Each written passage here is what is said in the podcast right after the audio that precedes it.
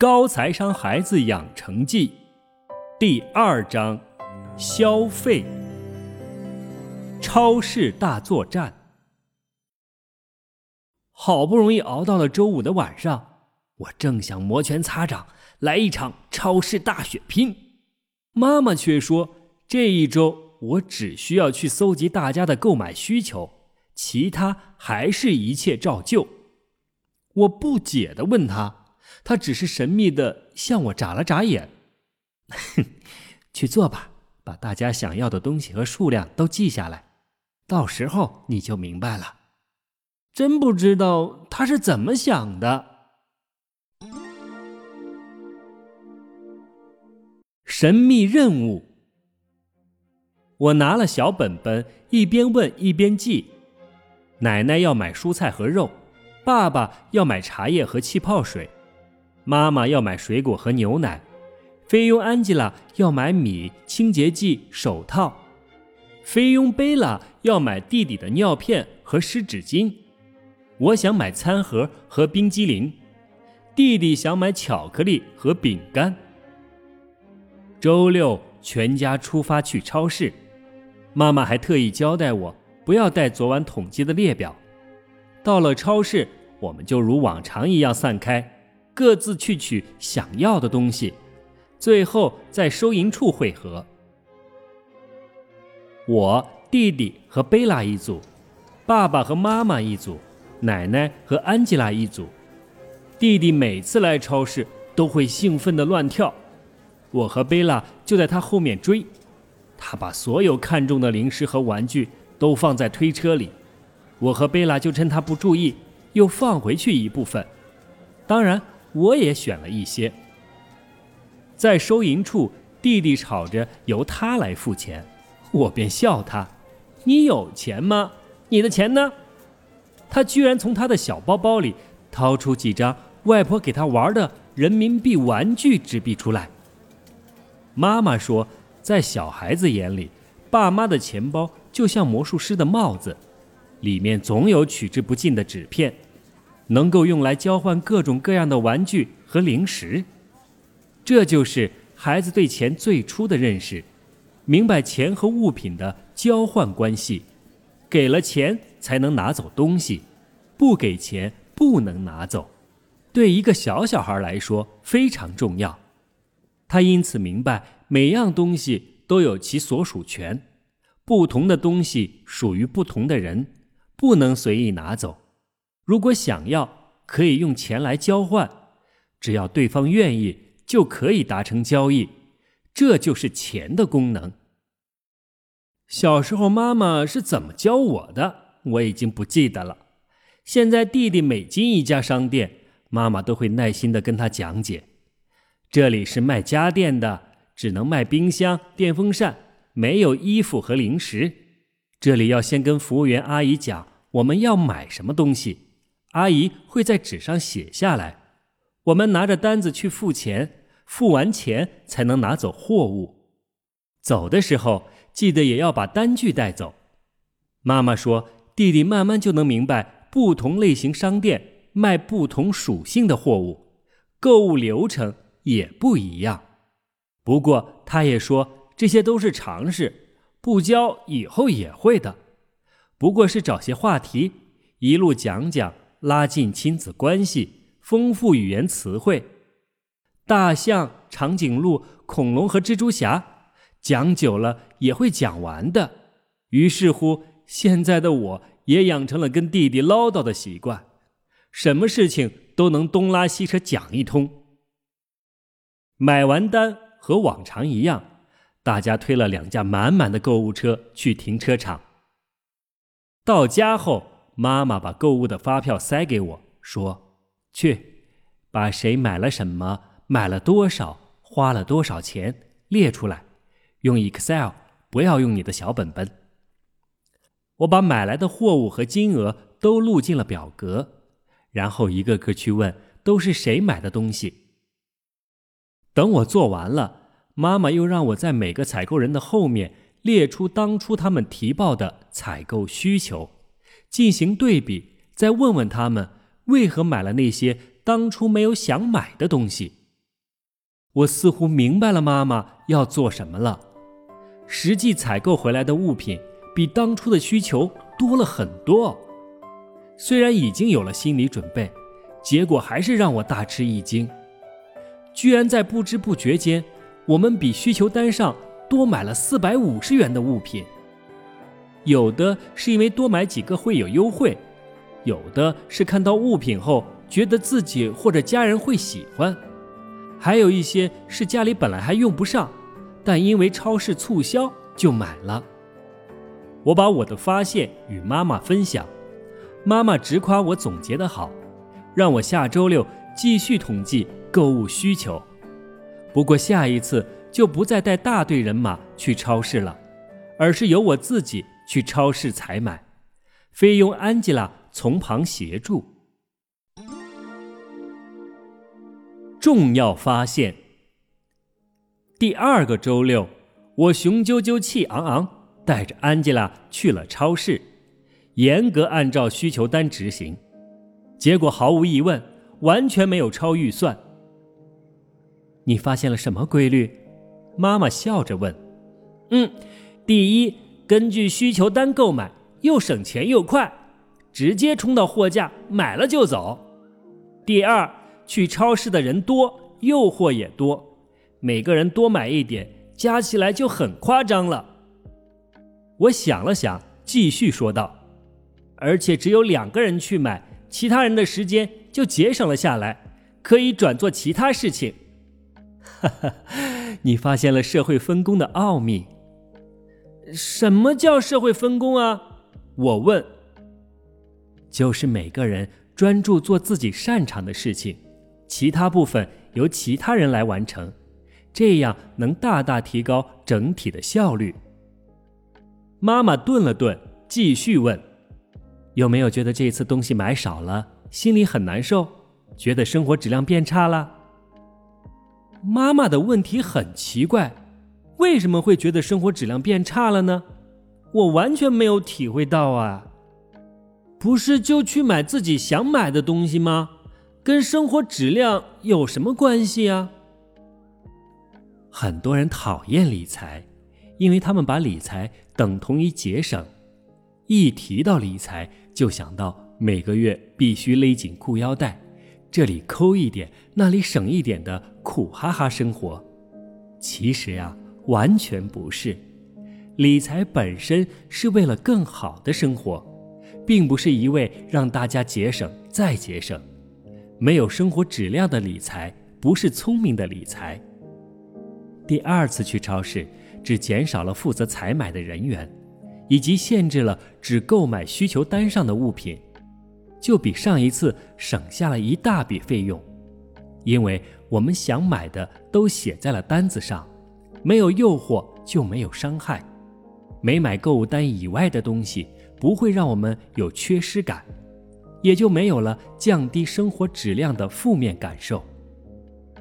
哦，对哦，我觉得很有道理。这次成功的关键在于减少与商品的接触，人的决策很容易受到视觉的影响。很多时候啊，只要没有看到五颜六色的商品。我们就根本没有购买它的欲望，但是只要看到它们，就有可能受到强烈的诱惑，从而买下原本根本不需要的物品。我回想了一下以前买东西的经历，嗯，的确如此。很多玩具和漂亮的文具，本来没想要买，可是在货架上看到它们，心里就乱乱的，特别想买了带回家，可是。买回家以后又觉得不好玩，就扔在角落里，再也不碰了。周末很多家庭会大清早去酒楼里喝早茶，然后全家一起逛商场、逛百货公司，这是一种非常差的习惯。商场是消费的场所，这么做其实是在鼓励孩子每个星期都要消费，满眼看到的都是精致美好的商品。要么就花很多钱买回来，若要忍住不买，开心指数就会下降。如果改去户外爬山、游泳、打羽毛球，同样能度过一个美好的周末，获得的快乐感相似，财务付出却相差甚远。这就是会理财和不会理财的区别。现在是物质极度丰富和过剩的年代，商家费尽心思引诱大家去消费，要强制大家完全不买，这是违反人性的。最好的方法就是降低接触商品的频率，省下时间去做更有意义的事情。很多女孩无聊时会刷淘宝，本来并不想要买什么，但看到特价或者美好的东西。就会忍不住要买，不买就不开心了。那么，当你想要刷淘宝打发时间的时候，不如改在网上找一部电影或读一本小说，要不就去做一下运动。降低频率是理财中的一个重要诀窍，它既不会大幅度的降低人们的生活质量，又能显著的省下费用。美国有一对夫妇。每天早上都会外出，一人买一杯星巴克的咖啡。后来啊，一位理财顾问跟他们说：“你们每天两杯咖啡，一天虽然只花了七十元，但一年就要两万五千五百五十元，三十年下来就是七十六点六五万元。每天两杯咖啡就要七十六万块。”太夸张了，我惊呼。没错的，那对夫妇也被数字震惊了。之后，他们降低了喝咖啡的频率，从每人每天一杯变成了隔天一杯，生活并没有受到很大的影响，却省下了不少的钱。这个故事后来被称为“摩卡因素效应”，它告诉我们。生活中那些看起来不起眼的非必要开销，如果频率很高，长年累月下来，足以掏空你的钱包。广东话里有一句俗语，叫“小数怕长计”，说的就是这个道理。理财的诀窍之一，就是发现这些不必要的经常性开支，在不影响生活品质的前提下，适当降低频率。我点点头，嗯嗯，改做花费少但同样有意义的事情，少逛商店，减少被诱惑的机会。这次任务完成的不错啊，总结和思考也做得很好。接下来一周继续用这个方法去超市买东西，不过我要增加难度了。妈妈笑得皎洁，我预感下一次任务。怕是不简单。